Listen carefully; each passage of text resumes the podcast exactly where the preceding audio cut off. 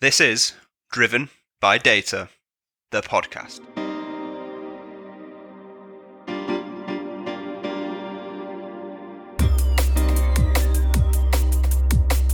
Welcome back to another season of Driven by Data, the podcast, powered by Orbition Group and hosted by me, Kyle Winterbottom. So here we are, season three of Driven by Data, the podcast. I'm delighted that you've decided to tune in and rejoin us. We've got some absolutely fantastic content coming your way. So all that's left to say is sit back, relax, and enjoy this episode. Welcome to Driven by Data, the podcast, season three.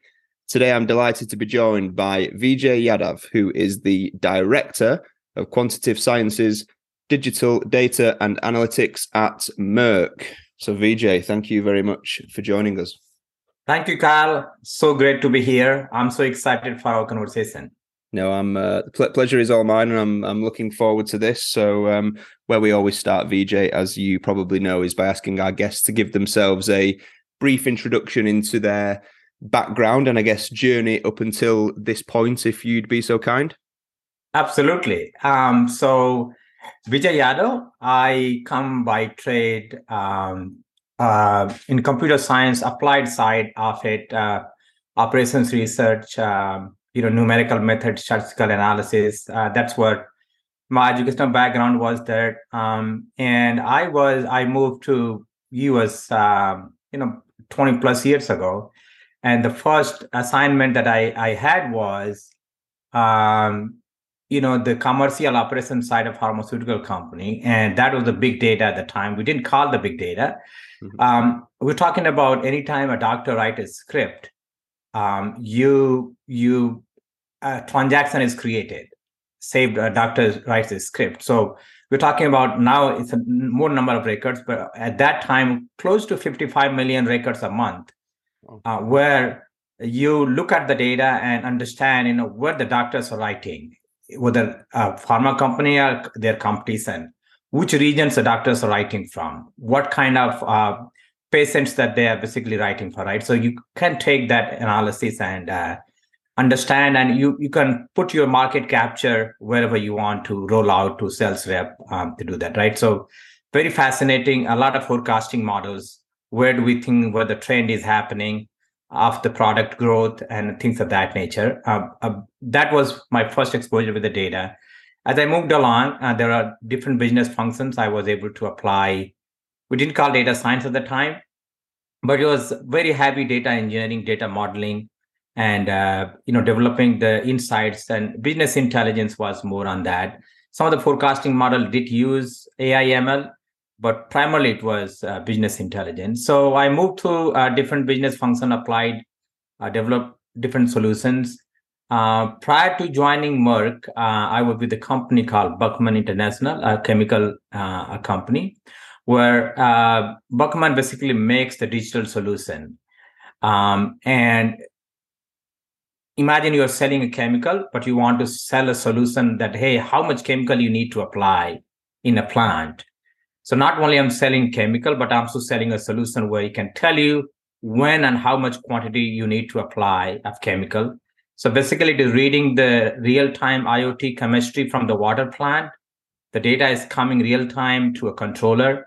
Controller has a model and basically it it, it tells you what to take an action on. Um, pretty cool stuff. Um, and you won't imagine, you know, being in industrial space, applying those kind of solutions. But that was very fascinating. And I was part of the team, basically develop some of the models in that space. I joined Merck, uh, you know, four years ago, and um, um, it has been quite a journey um, in this space. I can tell you that, you know, one of my other than the commercial operations and other business function, one I was very fascinated by the process why process fail any business process you take it you know you go and implement it and everybody complains about that right so one of my research work i did was that um, understand the process data behind the process as to where the bottleneck is where it's getting stopped And that was very fascinating work that you can really understand the data and you can literally simulate in the lab before you implement it. Uh, so that was very data driven process work that I, I did. Um, but the journey, um, uh, my data journey has been right from the beginning in the data. Of course, a different, you know, ups and downs, a different business function to apply. But uh, happy to be part of this this transformation uh, space, and uh, there's a lot to be done. Um, but I'm excited about the future. Yeah, yeah, absolutely. Well, thank you for the uh, for the for the overview there. I guess for anyone out there that isn't that familiar with Merck, just give us a very high level overview of who Merck are and what Merck do, if you would. Sure. Uh, so, what Merck is one of the leading biopharma company, and if you if you uh, uh, if someone wants to really identify Merck with some of the key products that uh, uh, Merck has, is Keytruda. Uh, it is one of the leading um, immunotherapy uh, best product uh, for the uh, oncology for the cancer. Uh, Gardasil, almost everybody knows in every part of the world. Um, Gardasil is for HPV vaccine. Uh, it is one of the products. Januvia is another product, and it uh, there are other vaccines. So it's a primarily focused on vaccine and biologics products uh, quite a bit. And Merck is doing some, you know, transformational journey in, in data space. So very excited to be part of the the journey within Merck. Nice, nice. So obviously your um, role at Merck, I guess what what what are you there to to do, and I guess what have you been tasked with achieving? You know, what's the what's the end goal, if you will, of of your transformational yeah. journey at Merck? Absolutely. So I would say Merck uh, is fortunate in the situation to be in where the demand for the product is much more than what they can produce today. Um, and of course, you know, setting up the new plant, it, it takes time, right? But I think the challenge for for us in, in data space is that okay, where can we apply AI ML to improve the existing plant or operations we have, so we can produce more product, right? So so that's a that's a good challenge to have, right? Where the demand is higher than you can produce, right? So uh, I am primarily my team is focused on applying the advanced analytics and uh, machine learning and AI to one of the areas that improve the yield, right? So, hmm. so if we are not able to produce enough, what can we basically do? So look into end-to-end process and see where opportunity arise and leverage the data to to gain that. And one example I can I can give you very one, much is that.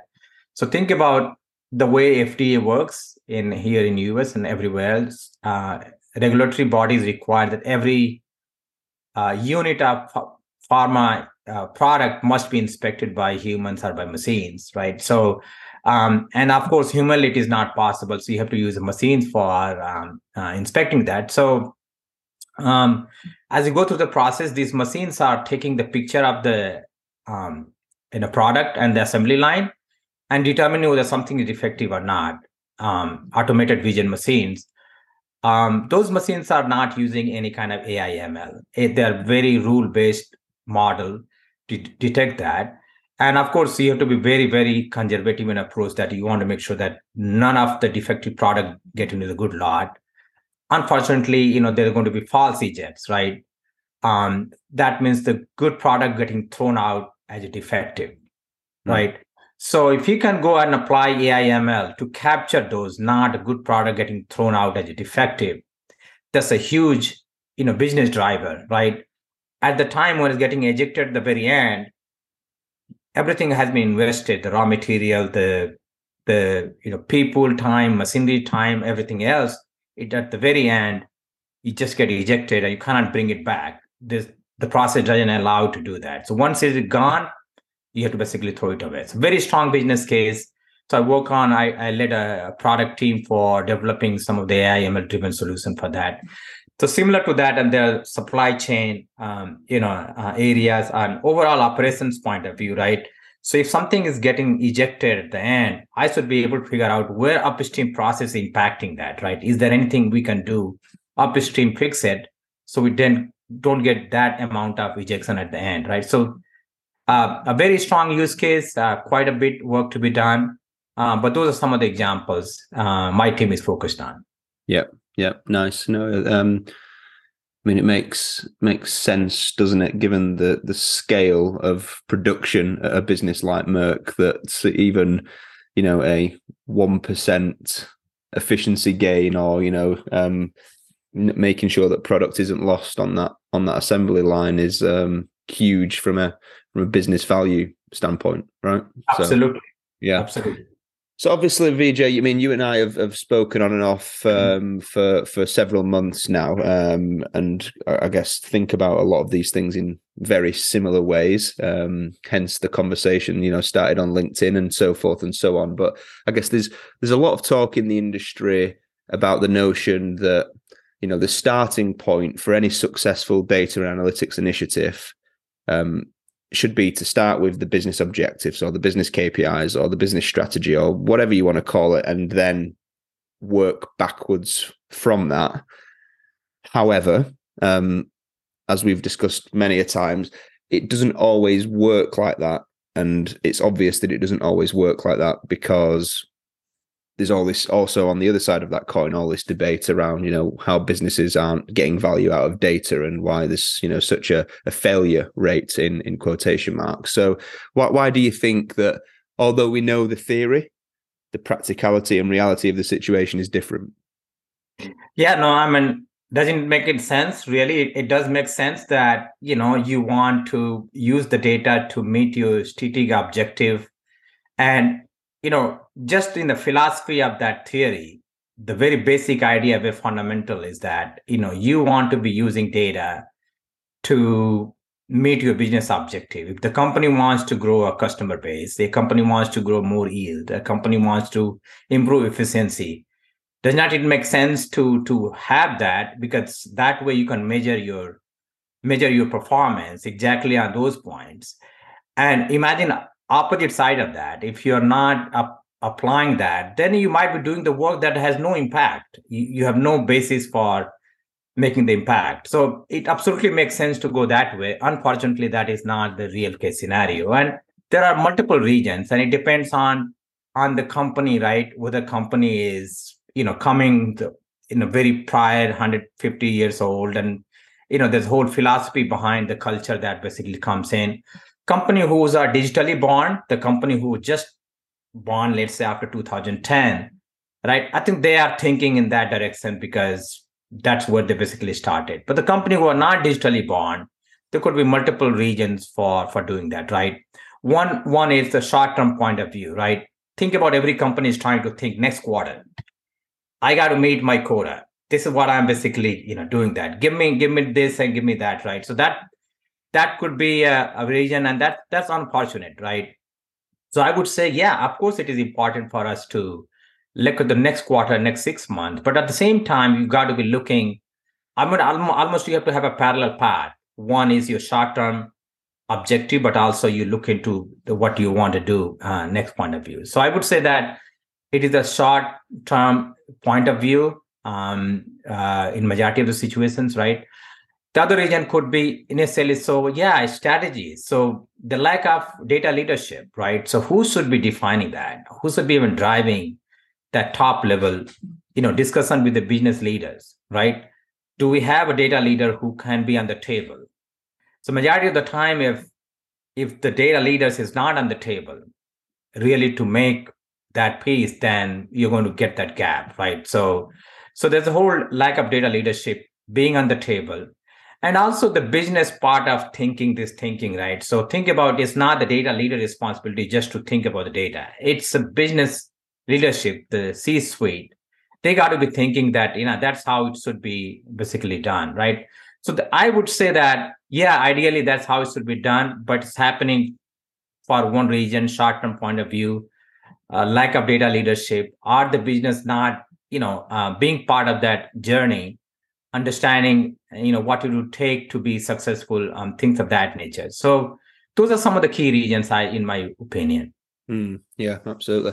I know i've seen you talk before i think on on linkedin and obviously when we've kind of delved into the detail around your thought process on this but um you kind of have this train of thought around data leadership and you know should be ingrained into the business and you use the analogy of the car and you know the the driver's seat the passenger seat the the, the trunk um, and really getting to understand what the business wants but allowing the business to to drive that. Just talk us through that because that's a really interesting kind of concept and an analogy.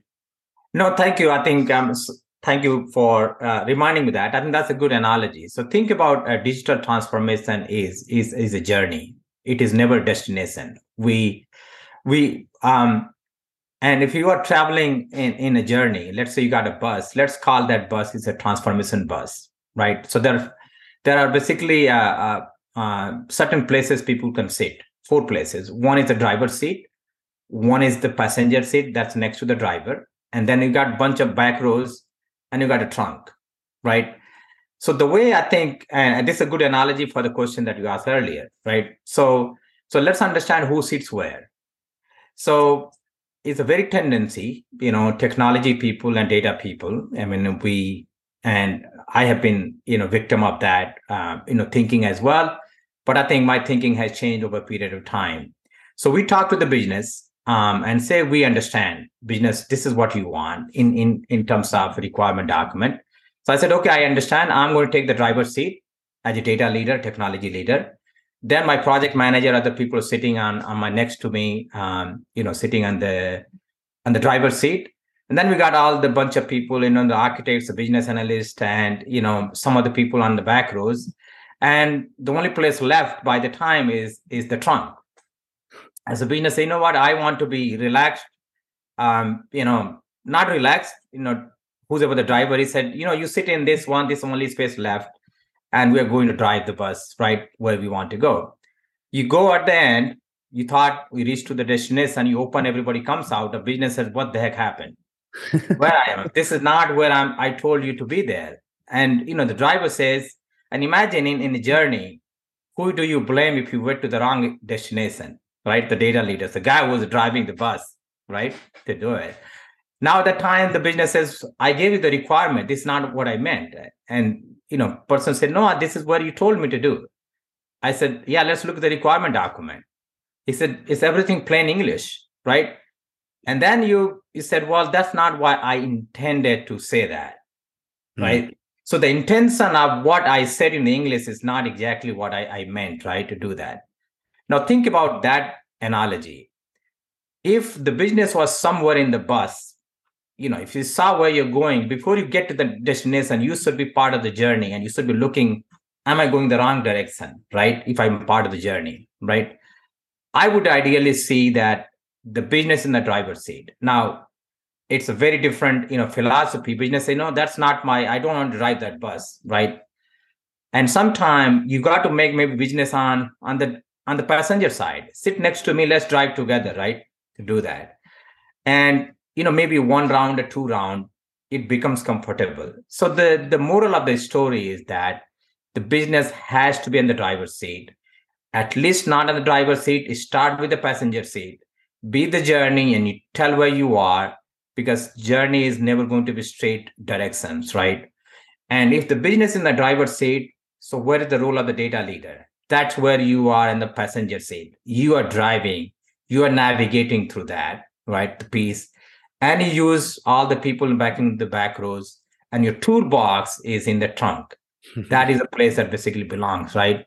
So it's an analogy that is uh, literally that is how it should be done. And there are there are regions this is not how it is being driven today.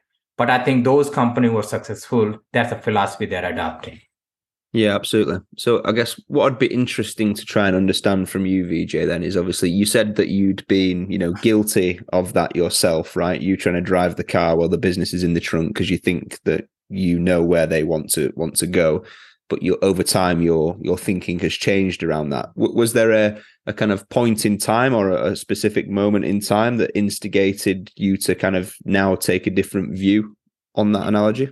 Oh, eh, absolutely. So every time what what happened is that you know my team i thought we understood what what they want right we talked to them had the requirement document and then basically went and multiple times basically went i would say that once you put the system into the place and users are not using it. I said, wait a minute, what exactly happened? Why it is not being adopted, right? To do that. So I would say my lessons were learned in the hard way, right? When you and those are some of the failure points, right? So think about you work on something for six months and a year, and we we know we're excited, everybody's excited, and you go in in production and nobody's buying it, nobody's using it, right? So I would say, you know, it was a long time ago. One of the use case that I I I, I did was um, we went we spent quite amount of time, almost a year on a, on a, on a project, and then we we we went live. We heavily heavily invested in a project actually, and it didn't succeed. And one of the key points was that what we thought the customer wanted, we couldn't really translate their intention into that so one of the experiment I, I do, so to me, the way I, I solve and think about any business problem is, so the business problem is never, and so how do we solve the requirement document? What do you do different now, right?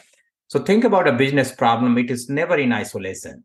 So somebody's upstream causing the problem and someone downstream getting impacted. So you want to really understand the, the point of failure, the people who are getting impacted, but you also want to connect with the value chain upstream and who are the potentially people you want to do and, and downstream. So look at the whole value chain.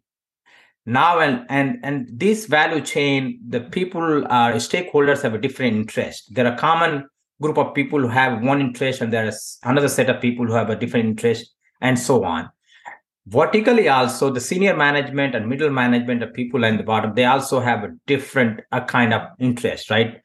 So you want to be talking to not one or two or three people and write requirement document. And requirement document never have has the intention right so when you talk and you you you capture let's say markup right have a very you know low fidelity high fidelity a kind of layout design. And I force users to be part of that discussion in a group of people with a common interest. Let them talk, let them show their intention in capture, even a draw napkins, right? Do that. If you take that, that is what it basically makes the capture of those intentions. And of course, you can document in a different way rather than requirement document, right? Um, and make them part of the journey. So my philosophy and my use case is that I develop solution not for the customer, not for the user, but with the customer, with the users, right? And that is a part of the journey, right? So you want to be, it's more like agile and they're part of the journey. Now they cannot come at the very end and say, uh, this is not what I wanted, right? Because they have been part of the journey. Unfortunately, in the majority of the cases, you take the project point of view, right? Hey, endpoint, give the requirement document, six months, we're going to deliver that to you and customer users are not part of the journey and i think that becomes a kind of uh, you know a region for for failure at the very end mm, yeah yeah it's interesting i guess so where does the responsibility lie then? Who, who does the responsibility lie with to get this right? Because i think often um, as you said you know you've used that word intention right? And and and i don't think um you know when data leaders or data people are speaking with the business often there's a a misalignment just of of knowing what's possible right? You know so often it's a case of hey we, we want this and if it's not delved into you go away and you produce that and you bring it back and it's go that's not quite right or could, can we can we have this as well? And you know then people are sat there getting frustrated going well why didn't you tell me you wanted that at the, at the start? Right? So um I know that you've, you know, been vocal again on places like LinkedIn about how data leaders are often guilty of, you know, mystifying data for business leaders and, and business consumers. Um, how and why do you think this has happened? And do you think there's a correlation then between why that kind of business understanding or lack thereof is is prevalent? Yeah, no, thank you. Uh, that's a really great question. So I think so. Think about majority of the data leaders. You know, we come from technology background, right? And I think when internet thing in early 2000 started, right? All the technology people kind of guards. These are the people who are superhuman. they understand the technology, right? Yeah. And the business at the time, they said, you know, guys, you you know technology. You are really good at that. We'll tell you what we want. You just go and do it it is not our responsibility and we'll focus on what we basically want to do that right and those are the, that culture of thinking has basically come over the decades in the similar fashion where businesses you are the guards of technology and data you do things i'll tell you what to do and there's a disconnect um, there as well that we talked about that right? So i think the the time has changed and I, I use the word digitally born companies right? So the ceos were really they are part of the journey. They are thinking in a very data terms. Those are the company who are much more engaged. They understand technology so they are part of they are in the, in in in the in the middle of everything that is basically taking place. So i would say that you know it is historical region that is how it basically has come. Those companies were digitally born. Those are more very data technology savvy. So i would say that technology and data is no more you know land of only the people who are it background and data background. You got to be thinking any business leader should be thinking that today you're in the business of data in support to main business of the line that you're basically promoting. So if you're if you're in pharma business, you're no longer only in pharma business. You just don't be thinking. You should be thinking how the data can help you in that, right? So lay out that success story, applying yourself rather than living on the data leader that hey, you go and define, right? So I think that are some of the kind of mindset that have basically shifted over a period of time. It is changing. Uh, those companies were born new, and those new data leaders are c- coming to the place. But I think we still we have a long way to go. Yeah, yeah. I think that it's a really interesting point because, um, as as you know from some of our dialogues previously, um, I think again there's kind of a misalignment here of um, of knowledge, expectations, you know, all sorts of, of things. Because I think, you know, everyone now or the industry is starting to now come to grips with the fact that even though you're a data leader, your job isn't just data. It's about really driving the business towards its objectives and data is just the the part of the puzzle that you own you know to help the business do that right um however unfortunately most companies still don't recruit data leaders in that way right? You know so we, we we see it all the time in what we do for a day job where you know the business leaders don't look at the data hire they're about to make as a potential commercial value add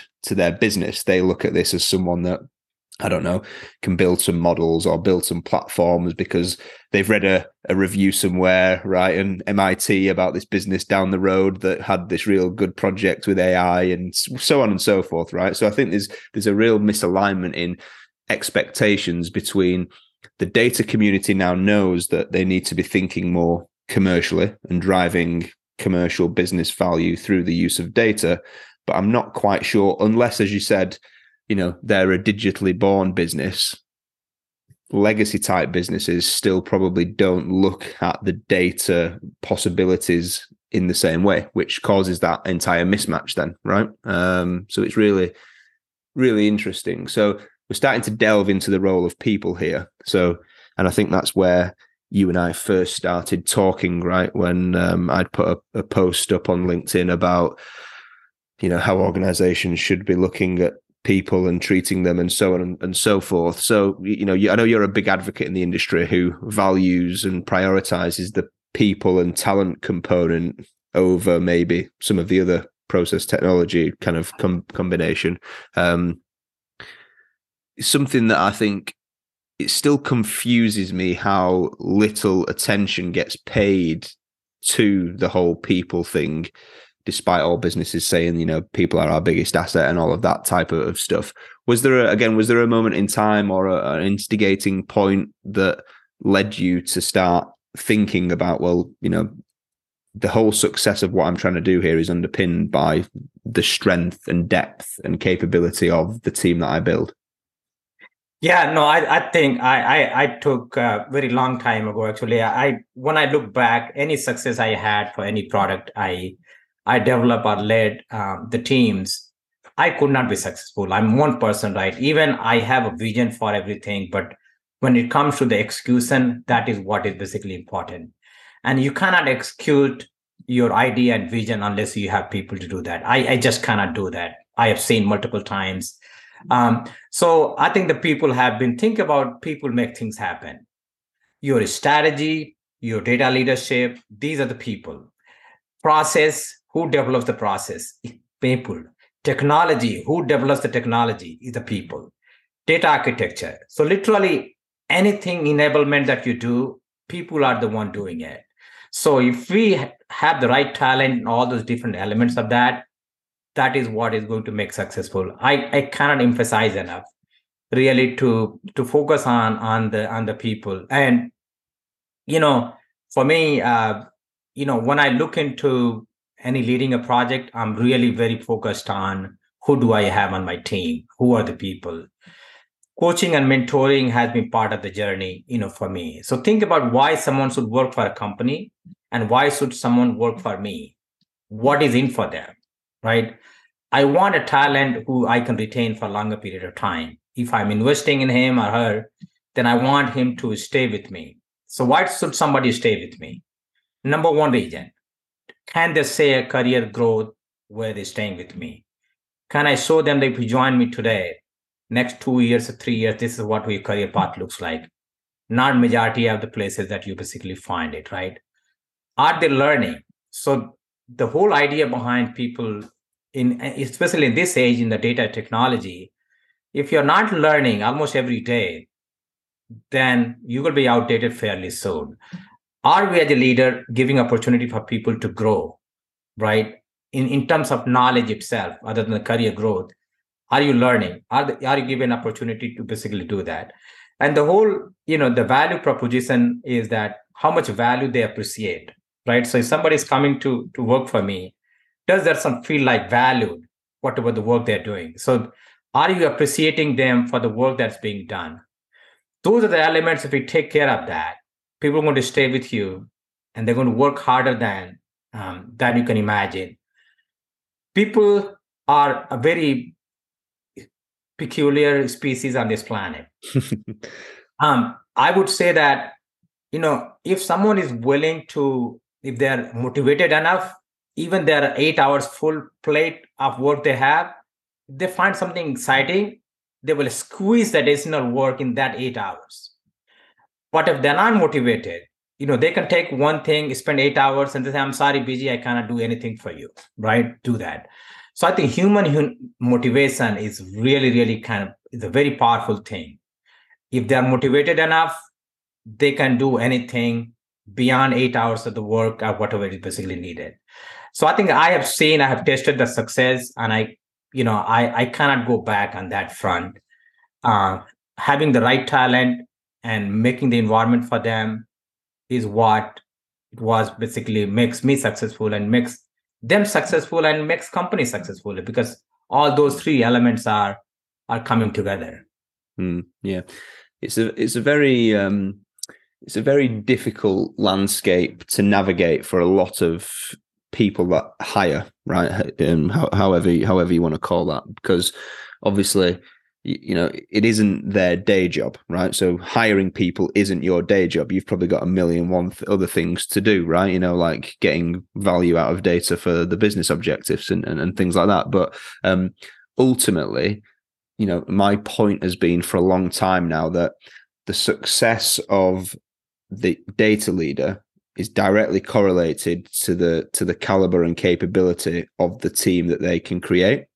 So sometimes I wonder why more emphasis isn't put on that. You know, so for example, when we work with organizations, given what we do day to day, you know, the the data leader might just be the person that's involved from a process perspective when it's time to interview, right?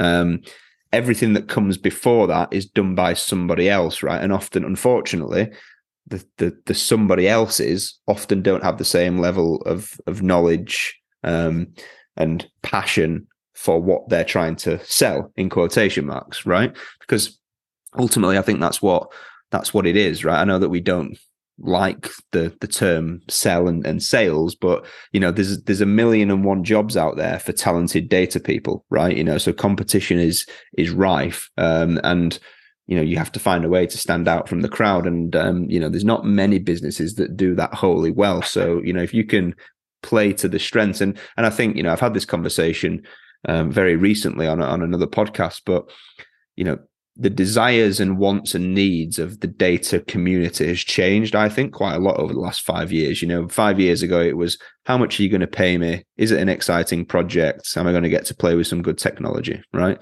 I think a lot of those people have now been burnt or feel hard done by because they've gone into environments where you know they told it was data driven in quotation marks and very quickly realized actually you know the the work that i'm doing once it's off my desk, I, I, never see it again. I don't know if it's good, if it's bad, if it's ugly, if it's used, if it's not, etc. So I keep coming back to these three kind of key components of visible, valuable, and impactful. And if you as a data leader can show that the work that these people will be doing has an impact and there's a purpose behind it, then you know that immediately puts you on a pedestal above above every other organization. Because again, unfortunately, most of the businesses are out there saying, you know, we need a data scientist with all this tech, and that's it. You know, there's no there's no kind of selling of the bigger picture, the bigger purpose. So you're absolutely you're absolutely right in that. And I think, you know, the the strength of the team, the retention of the team, are they learning all of that type of, of, of stuff?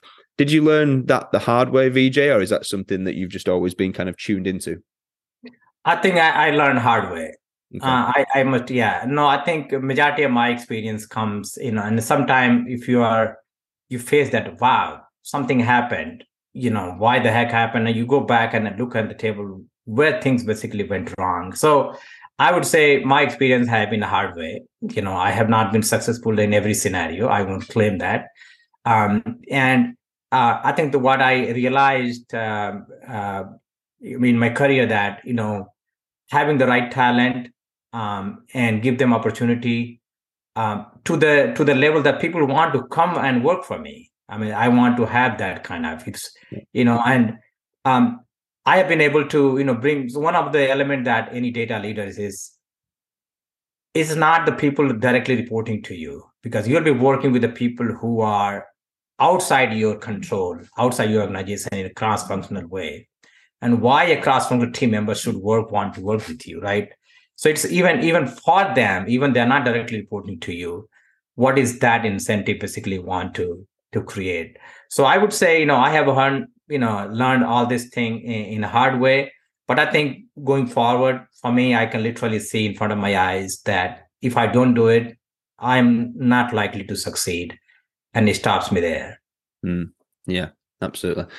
And that's a great position to be in, right? Because if you get a reputation as an individual and also an organization as an employer that, you know, has a great team of people that others can learn from, provides opportunity for them to grow and develop, you know, it's kind of self perpetuating then, right? You know, you get people attracted to that as opposed to you and the organization constantly having to be going looking for people. So yeah. yeah, no, absolutely. And I, I'll give one example in a very specific scenario. So if somebody is working for me and I'm looking for a growth for that team member as a leader, necessarily if I cannot find that role and I, I know that this person is ready for the next level, I'm happy to take this person and promote him within different teams outside my team, right? At the next level. I'll find someone else what I promise is for him to or her to to get to the next level. If I don't have opportunity, I don't have to stick with this person. Let me give opportunity for that person to go somewhere else and hire someone else, right? And that's not that kind of philosophy is everywhere. I mean, sometimes leaders can be insecure. If this guy is doing the work, why the heck I want to let let let him or her go? I mean, culture like that is makes a huge difference, right? To and I've done multiple times. It's not one time to basically do it. Yep. Yeah, absolutely. No, I couldn't agree more. Um, so obviously we've we've talked about the relationship with data and the business, and um, you know, putting business the business in the driving seat, and the, the, some of the challenges around understanding what they actually want and what their intention is. We've obviously then gone into how that's all underpinned by the quality of the team that you build and putting people first, and etc. etc. Um, I think that ties quite nicely into the cultural element that you know um, there's a, seems like a, a million debates a day on LinkedIn, right, about culture and how do we change it and how do we transform it and um, you know how do we create that culture of data across the organization. So um, obviously i know that's something again that you're you know have, have quite a, a, a poignant point of view on. So what what are the core components for you Vijay in terms of creating that data culture across the organization yeah no i mean that's a that's a really a, uh, a burning point in in the industry today I would say that we just cannot change the culture, and people use the term change. And I say, no, changing is that's not the right word. I would say shape the culture, right? How do we shape it? It's more like you got a big Titanic, you know, ship going. You just cannot turn, you know, the knob and it just go in. It, it takes basically time. So your your angle shaping is, is what is basically needed. So how do we shape the culture of an organization, right? There's no switch I'm if I'm looking for a switch to turn it on, it just won't happen, right? It has to be organically uh, kind of embedded as part of the, you know, in a very holistic way, in a planned way, right? So, and it has to be, you know, bottom up and top down both. Uh, somewhere in you, you need to middle uh, meet in the in the ground actually uh, somewhere in the middle. Now, if we so think about what the basically uh, the whole data mindset, a culture is so if everybody using, I, I would say, uh, uh, when a decision is being made, is it made on on the based on data, or someone's just you know point of view and experience they basically bring in? The day when the senior management, the people in the top, are sending the signal that every decision that's being made, it must be based on data. That is what basically sends. So I think there are some some signals, you know, top down approach. That's what basically comes in there what I have found in my experience, sometime if you and data literacy is part of that whole piece, right? So literacy word, I I, I don't like it. You know, sometimes you say literacy mean like are people Ill- illiterate? You want to create. So I would I would rather use the term data fluency, right? Mm-hmm. So the data fluency meaning if you're making a decisions based on data, not anything else, if that signal is coming from the top, that is going to make the big difference, right? Um, the other element is that what is organic way to bring people together? That everybody believes the data has the value.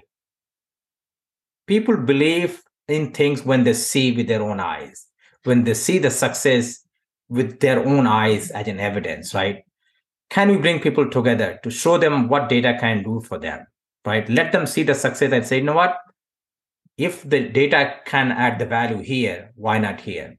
So I think the data community is a really, really big component. I'm a big proponent of that data community, and I built one in Merck. I have built in prior companies as well, where you bring the talent of the people cross-functionally across organizations, organization, not only data people, the technology and the business.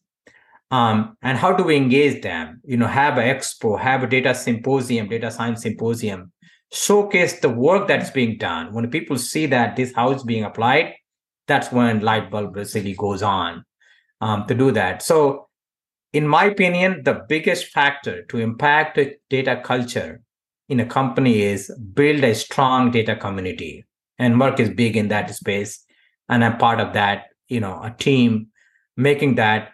But for any organization, I think having a data community is strong. And I can talk more on that topic, how to build one. That in that in itself is a big topic. But building a data community is a very uh, is organic way to change the culture over, over a period of time. Mm, yeah, absolutely.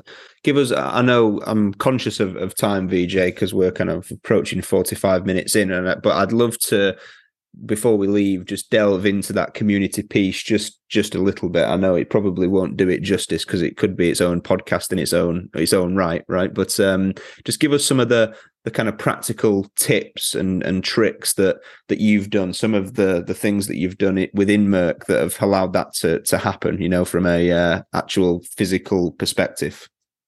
Yeah no so there are there are four elements of that data community the four objectives that has to be. So number one region is you want to bring people together technical non-technical almost entire company to collaborate and share their experience. So if i'm data you know uh, data scientist, I, all the data scientists within the company should be able to understand, uh, share with each other's knowledge, right? Also, the people who are on the business side of that, they can share they have a forum where they can share their success stories so other people can basically see it. So number one component of that anything you want to do is the exchanging and sharing the, the knowledge that we have within the company. There's a huge, tremendous knowledge in the company. If you want to be harvested on that, that's a really key element. The second element is the problem solving. So we got a talent. Let's bring people together. Just just take an idea and just bring people together. The business side of it, IT, uh, you know, data people take a small problem and solve together, right? And have a proof of concept, a proof of value, a good way to do it. And once either it is proven, you can basically industrialize a solution. Mm. So solving the problem, getting the talent together is a, the element. The is, third is that, element, sorry to interject. Is, is that almost like a, a workshop or like a little hackathon type of? That's thing? right. That's yeah. a, absolutely. So in Merck, we we hold hackathon on a very regular basis, and we're solving the real problem, getting the yeah. people this is beyond this is beyond the regular job that basically they're doing and i can tell you the majority of and i have been led the incubation of multiple ideas through these me- methods actually. Bringing people together having the hackathon let the team compete for the solution. And you know there's so many good ideas come out that so if there are four teams came up with a different solution for the same problem at the end of you know you declare the winner. But at the post hackathon uh, workshop, you take all the different good ideas from different teams, and you now you have a data product using this good of those, and you basically industrialize the solution, right? Um, so th- that's how the the new idea that basically comes. Uh, you can leverage that piece of work, you know, to come up with the new ideas. That's a very very strong a very uh, valuable method of you know coming with the new ideas right. So that was number two. Uh, do you have any other question? I before i go to the number three and four. No no no. No that's fine. So number three is the region idea i want to data community is upscaling right? So if someone is certain level of data fluency how can we bring it to the next level? Provide them a training program a workshop for almost every audience is out there depending on where they are. So upscaling um, is really part of that data community element of that right? So uh, not only the training but also mentorship. If somebody is a data scientist who want to be a next level data leader let's create a mentorship program and enroll the people based on what they want to do in their career and bring some people experience who can mentor them. That's a three to six month program which is based on the real project and you be part of the journey and mentor them to the next level right? So that is pretty powerful uh, stuff in upscaling space. And the last one is i would say the digital mindset. We talked about di- di- data you know culture. There's no switch. This is the kind of thing that we want to focus on showcasing the work that's being done within the company to entire company. That is how what the data mindset and culture basically shift. And i can tell you the hackathon some of the hackathon i led i invited people from the business they're not contributing to the teams. They're just being part of the team to just see what is happening right? How the data being leveraged. And after the hackathon is over and say oh my goodness this is such a powerful thing. I want in next hackathon you pick up my problem of the data. The next hackathon i'm willing to give my use case right? Because now they can see it. So even somebody is not contributing in a team for the hackathon just put them let them watch it's pretty powerful stuff to change the mindset of the people because they can see the success with their own eyes. So I would say those are the four key elements of any data community you want to create. Mm, yeah. So last question from me on this then.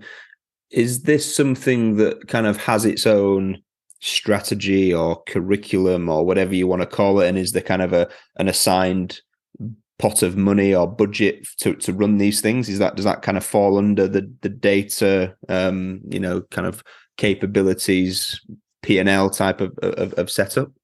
Yeah, now I think the at least at Merck we are now. So I led the data community for manufacturing division, um, but now we are uh, starting at the the network level, right, um, to do that. So there's a whole initiative going on where the funding is available and we need people to to moderate right? So it's not so far i think we have been you know running this on a volunteer basis but if you want to have a sustainable kind of data community you got to have people who can basically run and coordinate and, and moderate that that piece uh, discussion. So imagine if we have a, as part of this community a forum where people can pose the question and somebody data expert can answer the question right? What an opportunity for that. If i'm new to a company i said hey where can i do this? And within few minutes you see you get the answer right?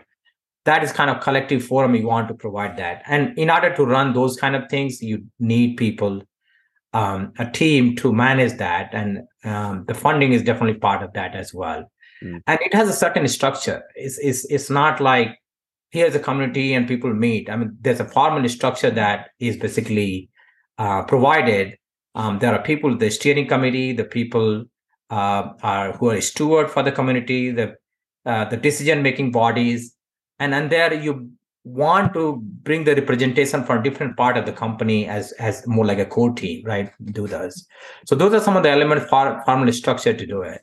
Yep yep perfect well Vijay, look it's been a fascinating conversation um, as is always the case when we uh, when we get to speak so yeah i think that kind of wraps us up you know modern day data leadership um, business people and culture right that's right absolutely no. Perfect. Perfect. Thank you very much for your time, Vijay. It's been an absolute pleasure, and um, we look forward to uh, speaking to you again soon.